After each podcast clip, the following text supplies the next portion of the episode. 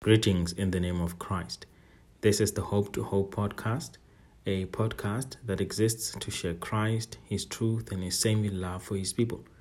To this end, we exist to glorify God and to enjoy Him forever.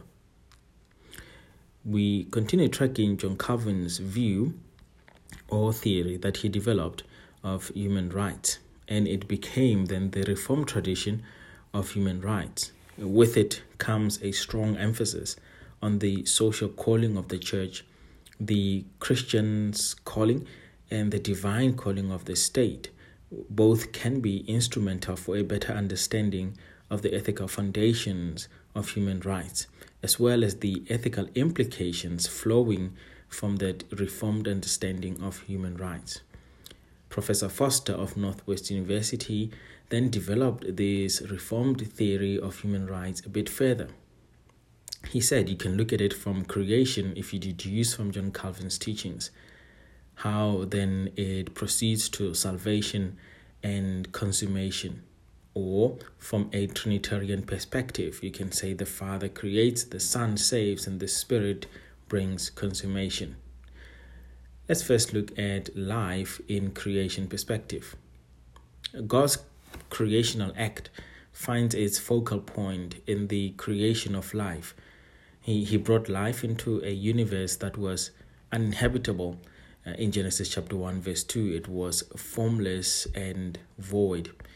But after creating man, God gave him the cultural mandate in Genesis chapter 1 verse 28 to be fruitful and fill the earth and subdue it.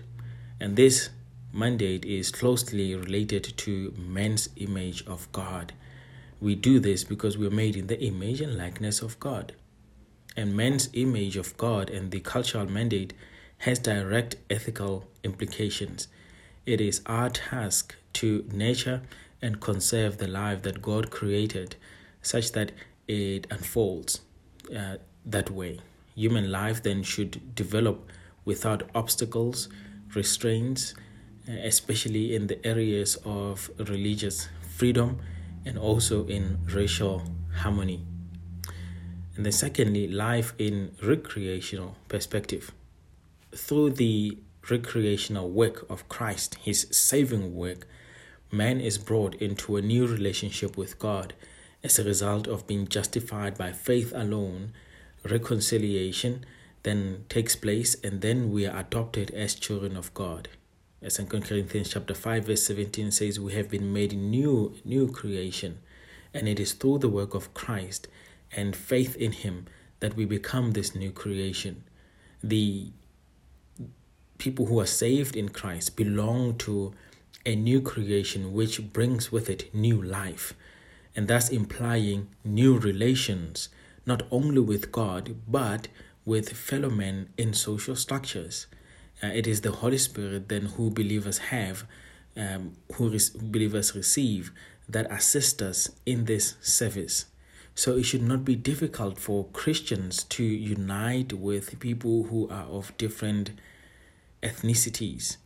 We can serve together from different ethnicities. We can marry each other from different ethnicities because we have been changed. We are now new creatures in Christ, and life should flourish then without being hindered by these social barriers that exist among the unsaved, because our new creation is all about the unfolding of this life that we have as a result of our worthiness as human beings made in the image and likeness of God. So we should show the world how to live, how to marry, and how to do everything as people of different ethnicities.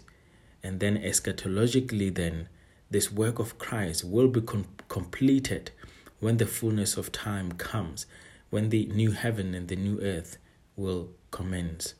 But this broken reality that we currently experience with men can be, like we saw in Genesis chapter 1 verse 2, the earth was uninhabitable, but now it is habitable. But people are hostile towards one another, but Jesus Christ has broken the wall of hostility. We will not be able to completely realize this ideal world under human hands in this broken earth, because ethical behavior will always come with flaws.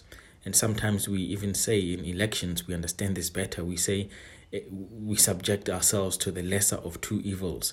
We are not one-issue voters. We vote for a party knowing that it has flaws, but we like some of the good things because we can never find a completely Christian party. And so this brokenness will finally be lifted in the fullness of time, and that can bring hope to the world. But we hope through faith that we will get a new life from God that is free from sin. Hope brings a life of expectation that God will not leave injustice and pain and discrimination and partiality undealt with as it is currently. So it is important for that hope to be reflected in this broken creation from Christians in the church. And so as Christians, we should start living life now, showing people what life should look like and will look like in the new heavens and the new earth. And in everything that we do, from marriage, from working together, from serving as Christians in the church, we should show people in the world that our ethnicity does not matter in how we do things. Lord Jesus, we thank you that you are a good God.